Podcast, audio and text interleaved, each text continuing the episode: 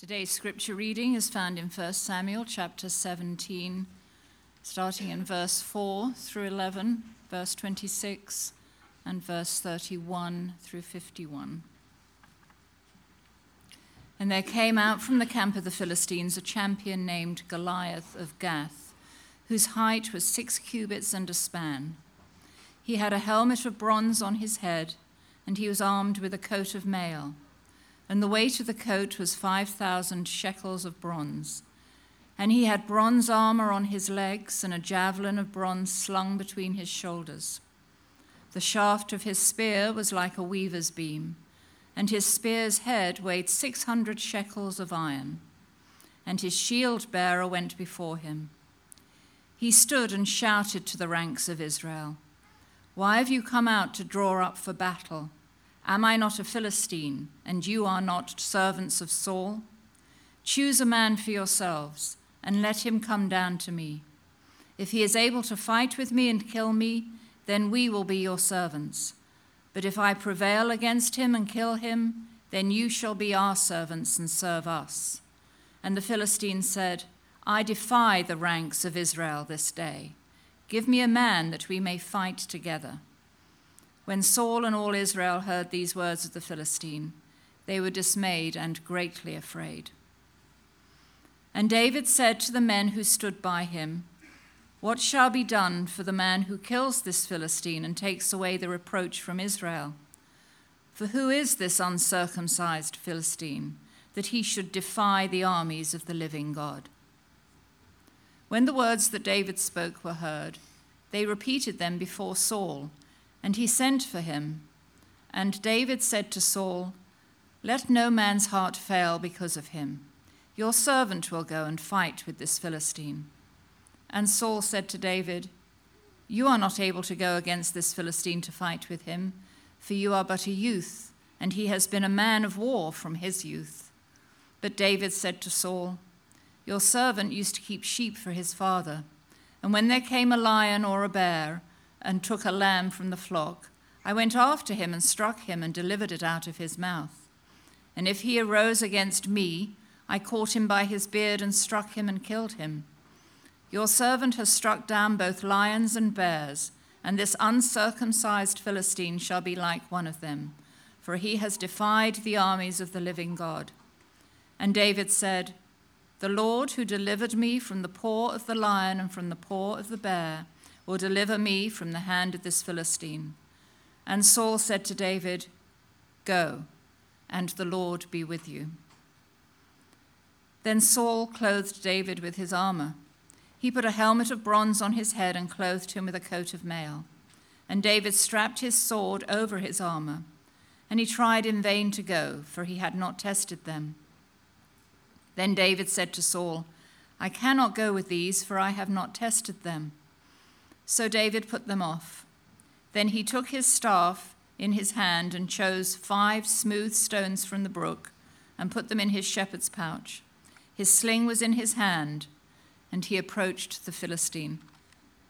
And the Philistine moved forward and came near to David with his shield bearer in front of him. And when the Philistine looked and saw David, he disdained him, for he was but a youth, ruddy and handsome in appearance. And the Philistine said to David, Am I a dog that you come to me with sticks? And the Philistine cursed David by his gods. The Philistine said to David, Come to me, and I will give your flesh to the birds of the air and to the beasts of the field. Then David said to the Philistine, You come to me with a sword and with a spear and with a javelin, but I come to you in the name of the Lord of hosts, the God of the armies of Israel, whom you have defied. This day the Lord will deliver you into my hand, and I will strike you down and cut off your head.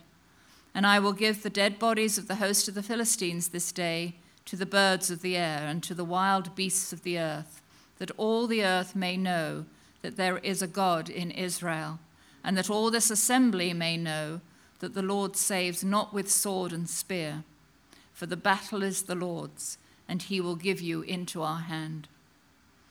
When the Philistine arose and came and drew near to meet David, David ran quickly toward the battle line to meet the Philistine. And David put his hand in his bag and took out a stone and slung it and struck the Philistine on his forehead.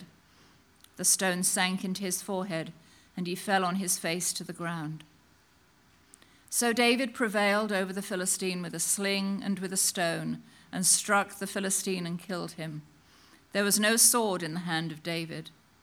Then David ran and stood over the Philistine and took his sword and drew it out of its sheath and killed him and cut off his head with it. When the Philistines saw that their champion was dead, they fled. This is the word of the Lord. All right, our text this morning David and Goliath. Uh, this has to be one of the most familiar stories in the whole Bible, and I imagine that uh, even if you stepped into church for the first time, you've probably heard something about this story. Even if it's, uh, uh, you know, you heard a, a, sports writer use the, the David and Goliath uh, analogy to describe a team that is, uh, you know, no one believes in, they're the underdogs or whatever. Um, this story has been portrayed in uh, music and movies and paintings and, and sculptures. Um, everyone has kind of put their own interpretation on it. Um, and I thought, I thought it'd be fun to, to, uh, to pull a Jake like, like Jake did last week, and look at a few works of art and to contemplate them. Uh, is going to be a little less seriously than, than he did, though. The, the, first, the first one I want to look at, um, again, just to see how other people have interpreted this story. Um, what, what is that stance that David is doing? I don't know. Like, what, what is that? But I mean, I got, I, you got, you got to love the, uh, the, the Civil War general looking mutton chops there on Goliath. I think that's, that's my favorite part. Um, and then we have just the general overall European flavor of this painting. It's really, really interesting. Um, all right, let's look at the, uh, the next one here. Oh, this is, this is, this is David and Goliath meets uh, Zack Snyder's 300. That's what this is. This is epic. What also is epic is that orange mullet. Um, that's maybe my favorite part there. I think that's back in style now, actually, right? The, the mullet. Um, yeah, so interesting there. Um, the last one, before we look at it, um, it it's called uh, Self Portrait as David with the Head of Goliath. Okay, I'm going to warn you, it's a little disturbing, but maybe not in the reasons that you think. Let's take a look at this one.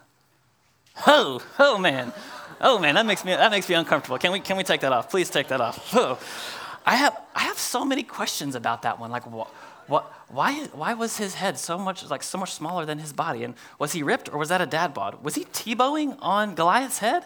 But I think my biggest question is, can he please stop looking at me like that? Because it makes me feel real uncomfortable. Um, but you know, it's easy to kind of fun, poke, poke, fun at, at some of those, those paintings. But we have to realize that we actually interpret this story in sometimes similar ways to that. Um, like the first painting, um, we sometimes put our own culture on top of the story and read it in that way. Um, we sometimes turn it into this like epic throwdown. Maybe it is that, maybe it's not.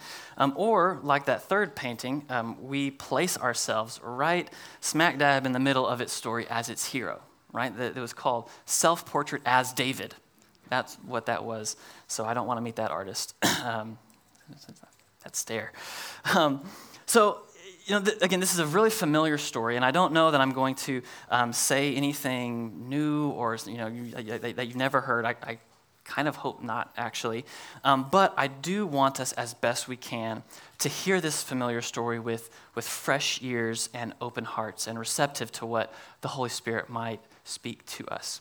So we, we, didn't, uh, we didn't read the whole, uh, the whole story, but we're going to just talk through it. So I'm just going to talk through the story, and I want to draw your attention to a few things. So let's set the scene here. Um, first, we need to remember that this is actually probably taking place in between some of the events of the previous chapter. So in chapter 16, uh, Samuel anoints David as, as the new king.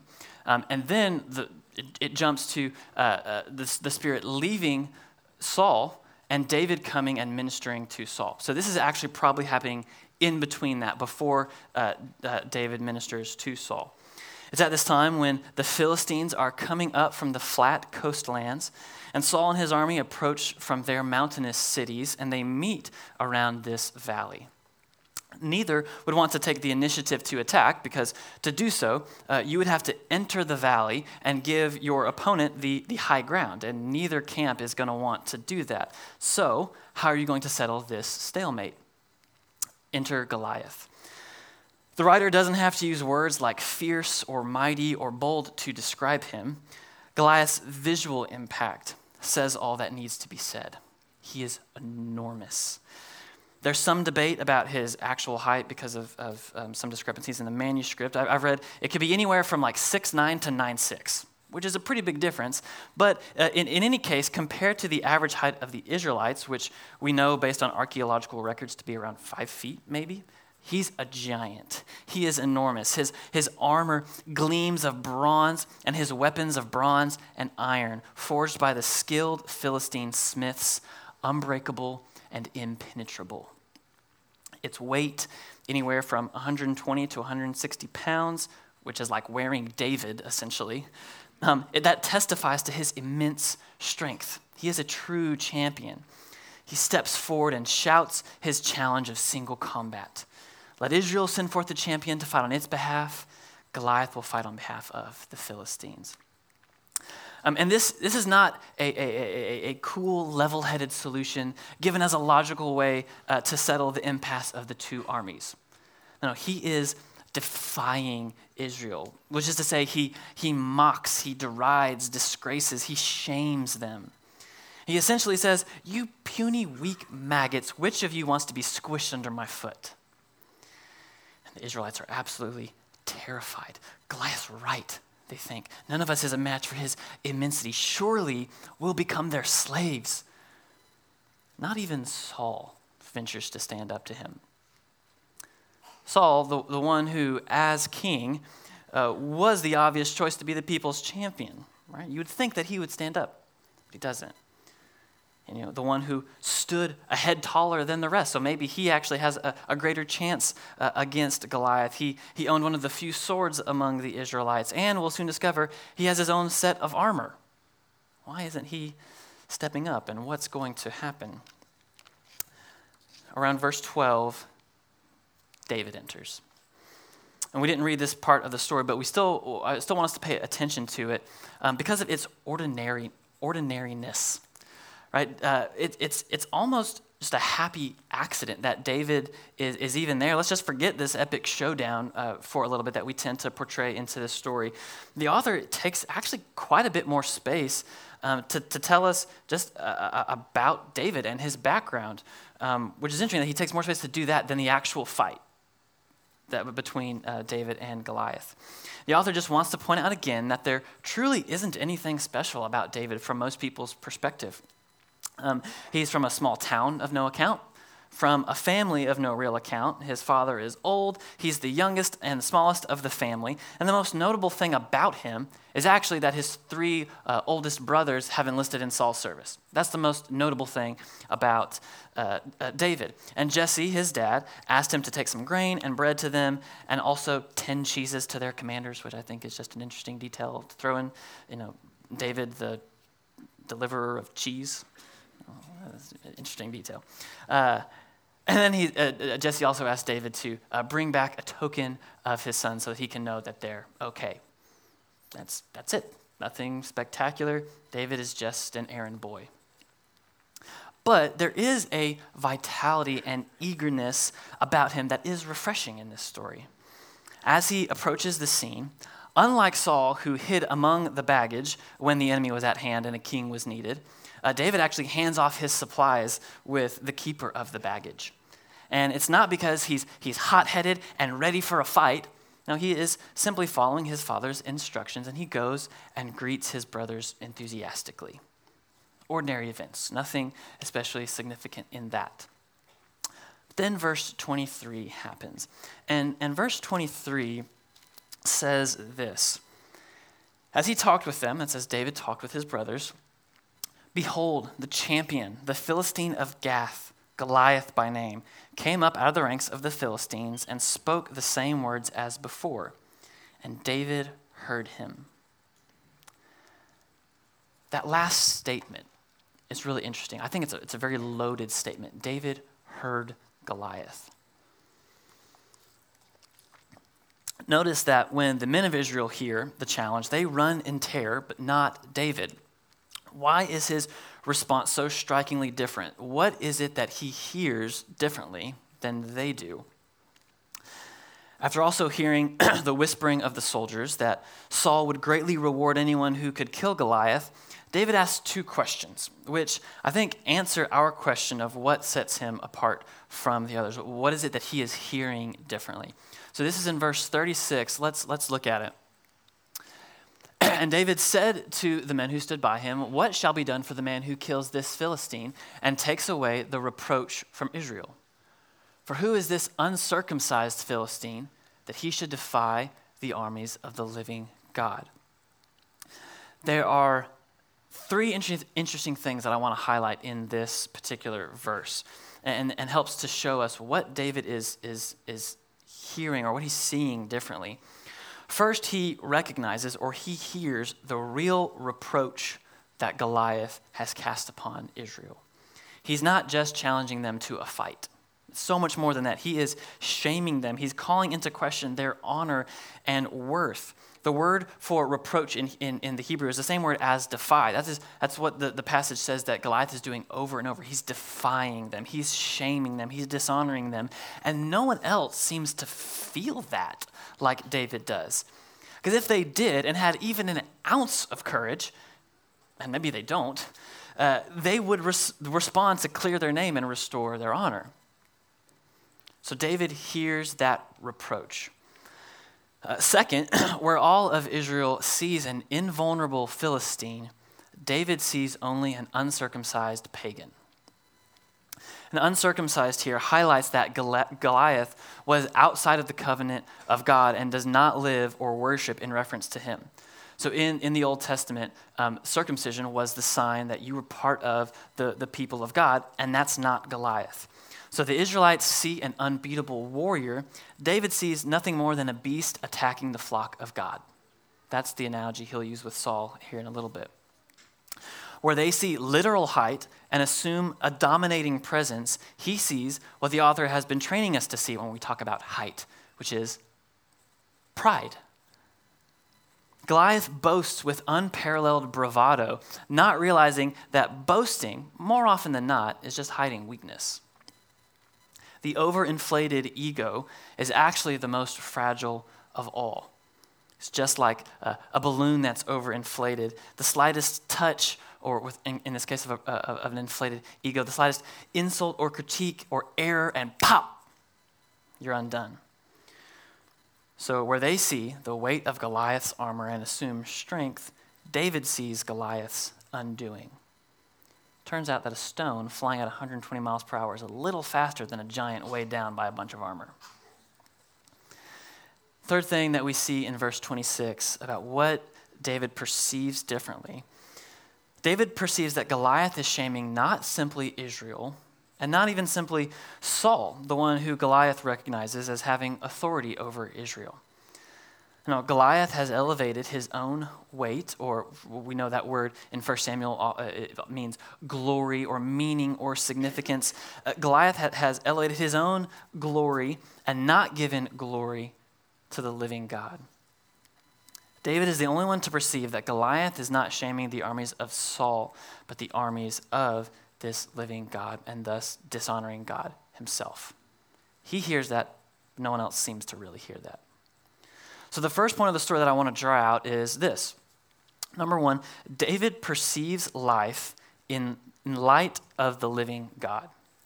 He sees and hears differently than others. And it's because he has learned to abide with God, to walk with Him in faith, and to be full of the Spirit. This gives him the ability to perceive things differently, to see the reality of this giant from Gath, and to see his threat with greater depth than anyone else. He sees what's really going on here. Um, it's not uncommon in teachings about this story to say something like, um, What are the giants in your life? Um, and I've actually kind of mocked that question before, mostly because it's just the cliche in so many Christian songs, right? Like you can go turn on the radio and you're going to hear something about uh, slaying giants or washing giants fall, also breaking chains and moving mountains and stopping the, ma- the, li- the, the, mouths of lions. And there's a whole bunch of cliches that are just used over and over again. Uh, and so uh, that, that kind of maybe uh, the, the cliche turns me against that question. But it's actually not a terrible question in and of itself what, when we answer that question, though, will we perceive the giants in our what, what the giants in our lives actually are? Um, are we walking with God so closely that we'll identify them rightly? Will we see and hear like David sees and hears?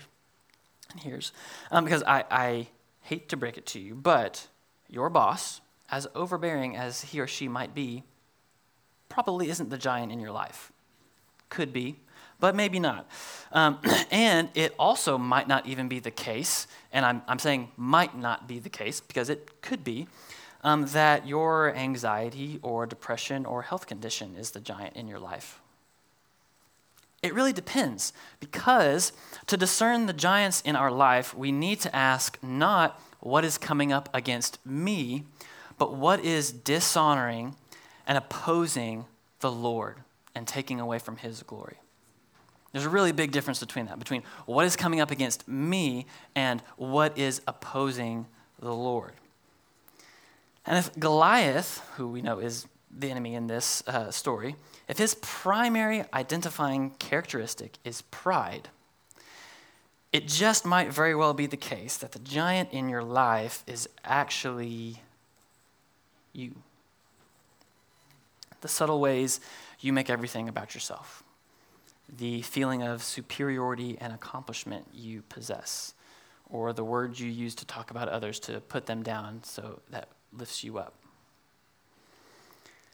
And if uh, Goliath's primary action is to defy or mock or dishonor God, it just might very well be the case that um, your giants are the simple rhythms and patterns of your life which decenter God and elevate other things instead, so that what your what what your actions actually show as to, as to what you're saying, singing worthy, worthy to, is something other than God.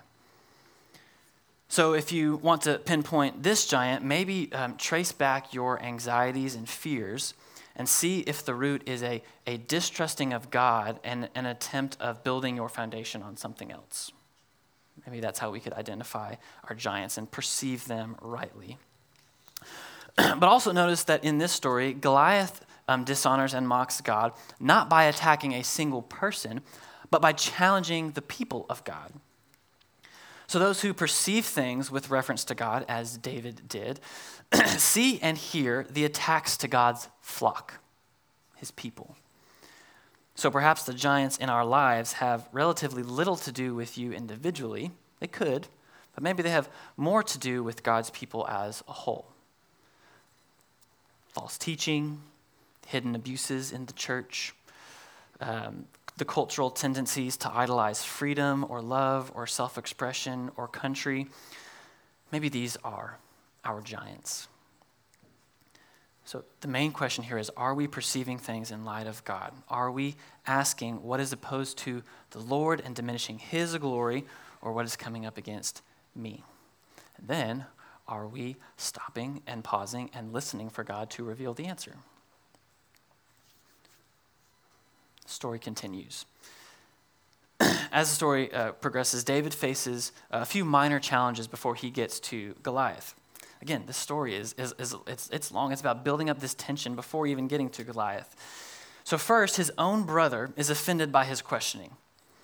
David is essentially going around and saying, wait, this guy is defying God, um, and someone has the chance to bring uh, honor back to God's name and get a pretty killer reward what's the deal? Why is no one speaking up? There's plenty of reasons to go and, and fight this guy. Um, Eliab, David's oldest brother, who we know from the last chapter has the most kingly appearance, lashes out, accusing David of being uh, presumptuous and, and maybe even having an evil heart. My guess is that he is so offended because he knows it should be him speaking up, and it's not. Um, and the fact that his little brother is, is a little embarrassing. I think this is a case of the overinflated ego being easily popped. And if you want to uh, try to locate where the pride in your life is, you can look at what most easily offends you and where you tend to lash out, and that's probably going to be a pretty good indication. I think that's what we see with Eliab. I love that David responds as only a little brother would, which just shows the, the realness and ordinariness, I think, of this story. In verse 29, David said, What have I done now? Was it not but a word? Which is just another way of saying, um, what did I do? I was just asking, which is just totally a little brother move, I think. And I, I, I love that. I was just asking. Um, well, word gets around to Saul. Uh, it gets around to Saul of David's curiosity, and he summons David. Notice that David didn't seek out the battle. I think some people really love the fight, love to just go and love conflict.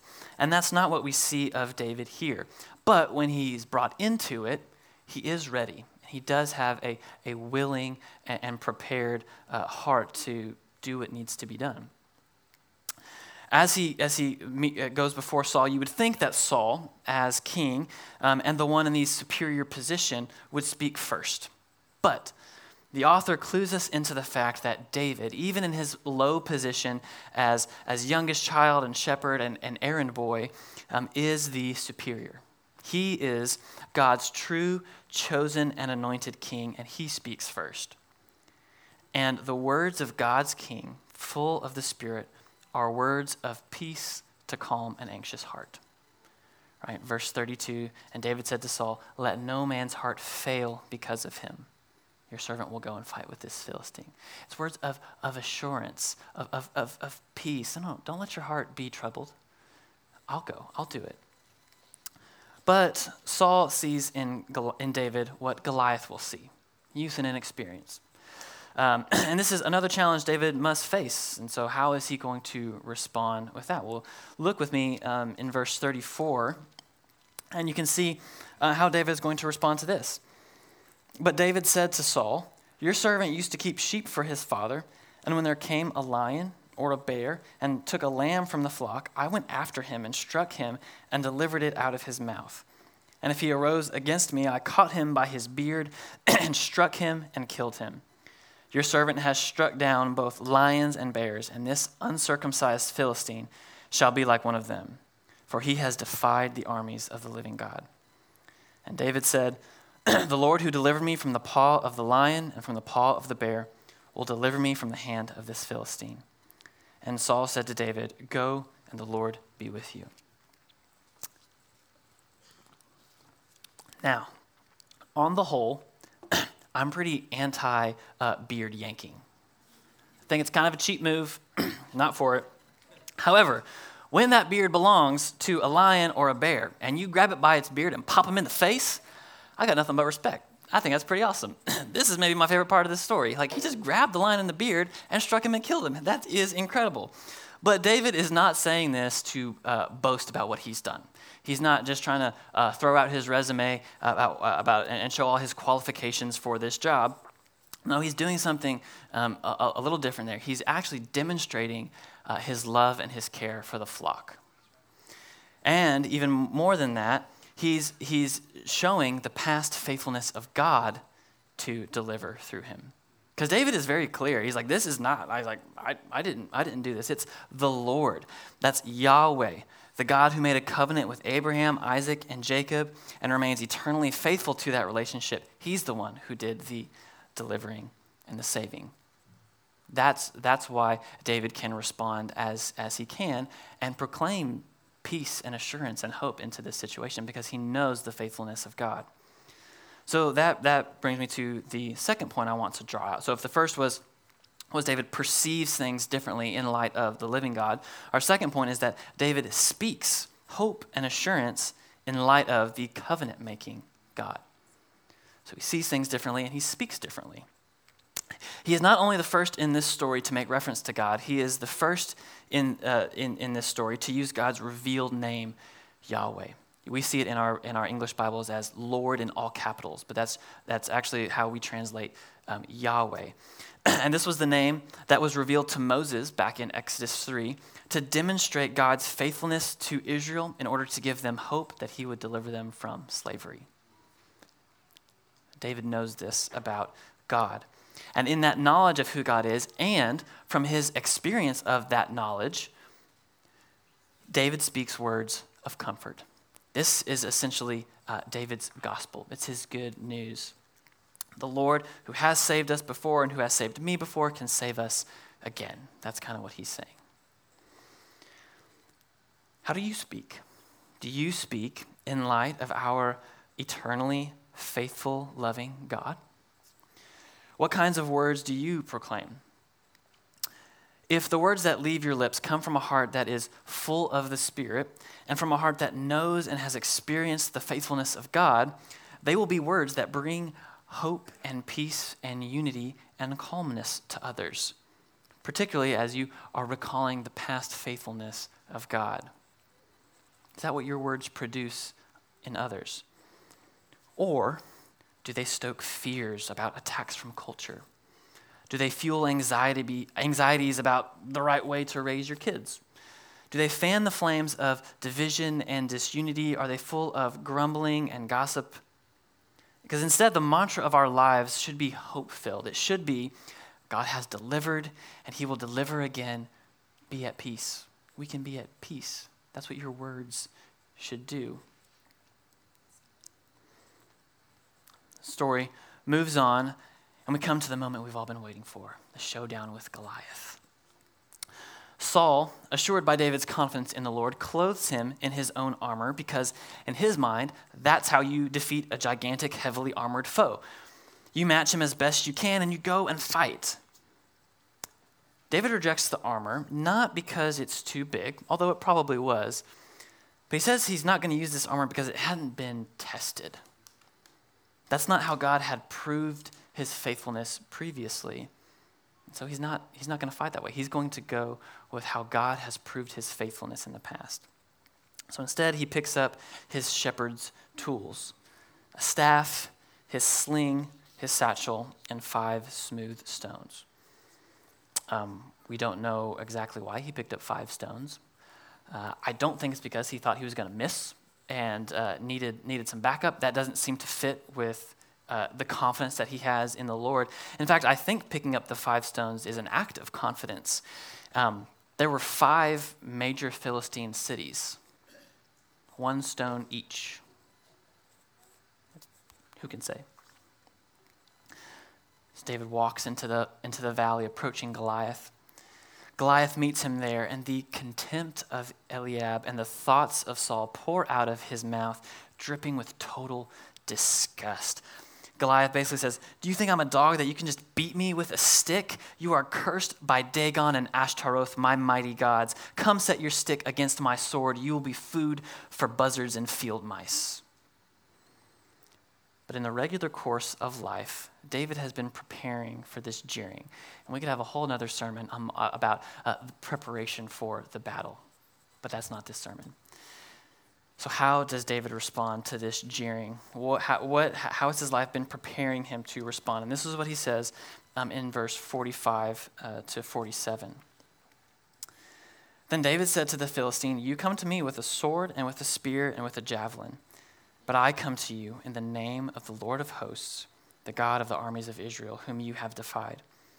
This day the Lord will deliver you into my hand, and I will strike you down and cut off your head, and I will give the dead bodies of the host of the Philistines this day to the birds of the air and to the wild beasts of the earth, that all the earth may know that there is a God in Israel, and that all this assembly may know that the Lord saves not with sword and spear, for the battle is the Lord's, and he will give you into our hand. He acknowledges Goliath's seemingly impressive weapons, but he also recognizes who stands above, behind, and before him the Lord of hosts, the faithful God who commands all of heaven's armies. That's who's with him. I love also that, that David ups Goliath's threat. Goliath had said, like, hey, I'm gonna, I'm gonna feed your body to the birds and the beasts. And David says, oh yeah, all the hosts of the Philistines will be food for birds and beasts. He's like, you're about to see how, how, how epic you're about, to, you're about to lose. And why is David fighting? It's not for his glory, it's not for Israel's. He says, so that all the earth may know that there is a God in Israel, and that all this assembly may know that the Lord saves not with sword and spear, for the battle is the Lord's. Imagine what the Israelites were thinking as they were hearing this. Uh, did they see this little shepherd boy and think, oh man, what is he doing? we're going to be slaves for sure. did they hear his words and, and were they inspired, recalling the many improbable victories God had achieved for them in the past? I don't know. I just know that David fights in the name of the Lord, in the name of Yahweh, for his glory and in his power. Not for his own glory, not for the glory of his people, not by power according to our own standards. And God, with his unlikely champion, using unconventional and unexpected means, secures victory quickly and decisively. In just a couple verses, we see the two rush the battle line. David slings his stone. Goliath falls. David takes his sword, cuts off his head. The Philistines flee. Boom, done. So much for an epic battle. It's over like that. This is the third point I want to uh, draw out here. So we've seen David perceives things differently, he, he speaks differently, and then he acts differently. David acts in light of God's wisdom and power for God's glory to be known. He acts in light of God's wisdom and power. Um, why do we not experience victories in our lives against our giants? Well, there could be a, a whole number of reasons. Um, one points back to what I said a, a second ago. Maybe we've, uh, we're, we're, we're fighting the wrong battle. We've misidentified the giant, and so we need the Spirit of God to open our eyes to perceive the battle rightly.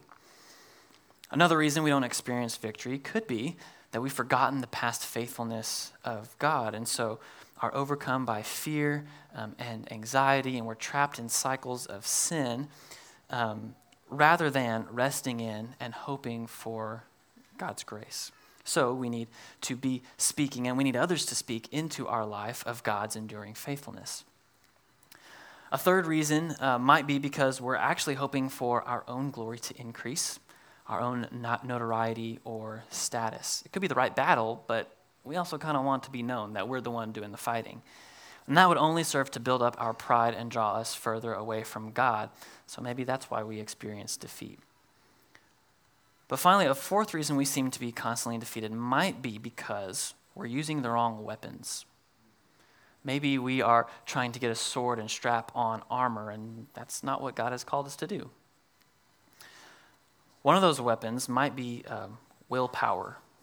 Willpower doesn't save. Sometimes we think uh, we just have to bunker down and, and push through and that's how we can win the battle against our giants, and that's not what is communicated here. One commentator on this text noted David will be delivered not because he has true grit, but because he knows the true God. That's the difference. Um, gaining influence and power does not save. That's another weapon we like to use a lot. Sometimes we think that if we can gain uh, influential positions in the church or government or schools or media, then we'll experience the victory of God. Um, maybe, maybe even on a, a, global scale. And it's certainly not bad to be in positions of, of influence. In fact, I wish more Christians were. But putting our hopes in that, if we do, we're, we're going to be let down because the story is training us to see that fighting using the same means as the enemy maybe isn't the way to go. The text emphasizes multiple times that David did not win with a sword. There is something more powerful than sheer strength. Um, this, this is actually echoed all throughout Scripture, especially um, the, the Psalms, many of which David himself actually uh, wrote. So, the same idea that, that God's battles are fought differently um, appears there. So, let's take a look at um, Psalm 4, 147. It says, His delight is not in the strength of the horse, nor his pleasure in the legs of a man but the Lord takes pleasure in those who fear him, in those who hope in his, steadfast, in his steadfast love. So that's where um, we see the victory because of fearing the Lord and submitting to him and his, his love then coming over us. And that's how the battle is won. A similar thing is said in Psalm 33 The king is not saved by his great army, a warrior is not delivered by his great strength. The war horse is a false hope for salvation, and by its great might, it cannot rescue. Behold, the eye of the Lord is on those who fear him, on those who hope in his steadfast love, that he may deliver their soul from death and keep them alive in famine. famine. So again, fear and love, fear of God, love of God. Maybe that's, that's the weapon that we fight with. And finally, let's look at um, Psalm 20, uh, starting in verse 6. This is like just a summary of this story, essentially, in just a couple verses. It says, Now I know that the Lord saves his anointed. That's David. He's the anointed one in this story. He will answer him from his holy heaven with the saving might of his right hand. We saw that God delivered through that, that sling. Some trust in chariots and some in horses, Goliath, Saul, but we trust in the name of the Lord our God. That's exactly what David says. He says, I come in the name of the Lord. They collapse and fall. Goliath literally collapsed and fell, but we rise and stand upright. O Lord, save the king. May he answer us when we call. That is just in, in song form what we saw happen in this story. So God is training us to see that his ways, which might appear as weakness to many, are in fact our only hope for salvation. And of course, that has already been apparent in 1 Samuel. Just go back and read Hannah's song uh, in, in chapter 2. God is training us to see that his ways, which might appear as weakness to many, are in fact our only hope for salvation. Uh, if you've been at the parks for a while, you can probably guess where this is going. and I don't even care because it's the best part. You're all about to get Jesus juked. you thought this whole, uh, this whole time this story was about David and how he's an exemplar of faith for us. And that certainly is the case. In Hebrews 11, he's, he is listed uh, among the great company of the faithful whom we are to imitate. But this story is so much more than that. David is so much more than that. He's not just a model of faith, he's a type of Christ, Messiah, anointed one. Uh, he is a lowercase a anointed one, pointing to the capital A anointed one. So, our fourth and final point is this Jesus is our true and final champion. Jesus is our true and final champion. It was, uh, it, it, was so um, interesting to look at this story and just think about all the parallels between this story and Jesus' life. There are so many. Like uh, David, Jesus came from a city of no account, except for its relation to David, Bethlehem, and was from an unlikely family. Right? His mother became pregnant out of wedlock. He was born in a stable. He wouldn't have seemed impressive to anyone who hoped for Israel's salvation. Like David, he faithfully obeyed his father who sent him into service. I don't know how many times Jesus says that his father sent him um, in the Gospel of John, but it's a lot. Just go read the Gospel of John. He's again and again, he's like, The Father sent me, the Father sent me. Just like David. And we may not have stories of Jesus providing uh, bread and cheese for his brothers and commanders, but he definitely fed people bread and fish, over 5,000 of them with five, five loaves and two fish. I think that's a little more impressive than David. Is he anointed by and full of the Spirit of God like David? Yes, just read Luke 4. Did Jesus perceive things in light of God? Yes, even more than David. See, Jesus didn't see pious, God fearing Pharisees like everyone else saw. He saw legalistic, oppressive, whitewashed tombs. He didn't see people in the temple providing sacrifices for, for pilgrims traveling to the holy city. He saw people exploiting the poor and driving out the Gentiles from the temple courts so that they couldn't worship the living God. He overturned a few tables and took care of that one. And then check this one out from uh, Matthew 9, just to see how differently Jesus saw things and how deeply he saw things. And behold, some people brought to him a paralytic lying on a bed. And when Jesus saw their faith, he said to the paralytic, Take heart, my son, your sins are forgiven. Not uh, rise up and walk. That's what most people saw was the main problem. He sees deeper than that. He saw that the real need there, the real issue was sin that needed to be forgiven, that, that he was separated from God and needed to be brought back into, the, into that relationship. That's how deeply Jesus sees. He sees that the real giant is sin, and the last enemy to be destroyed is death. 1 Corinthians 15 26. Does Jesus speak words of hope and peace like David? Of course he does. To the man possessed by demons, to the woman plagued by uh, blood disease, to the thief on the cross, to the outcast and forsaken, Jesus says, Blessed are the poor in spirit, for theirs is the kingdom of heaven. Paul sums up Jesus' preaching ministry this way in Ephesians 2. He says, And he came and preached peace to you who were far and peace to those who were near. Jesus, his, his ministry was, was one of preaching peace, of saying, no, you, you are loved by God. You're going to be forgiven. You're going to be brought back into a, a, a relationship with God. Did Jesus act in weakness so that the enemy would be defeated and God's, God's glory would be known to all? Colossians 2 says it better than I could. And you who were dead in your trespasses and the uncircumcision of your flesh. Again, we're a lot like Goliath, the uncircumcised. God made alive together with him, having forgiven us all our trespasses by canceling the record of debt that stood against us with its legal demands. This he set aside, nailing it to the cross. He disarmed the rulers and authorities and put them to open shame by triumphing over them in him. In the cross, in the, the most unlikely, uh, uh using the most unlikely of weapons, we see the defeat of sin and hell and the grave. God took what was weak and despised and foolish in this world, a humiliating death on a cross, to shame the wise and strong and deliver us from sin.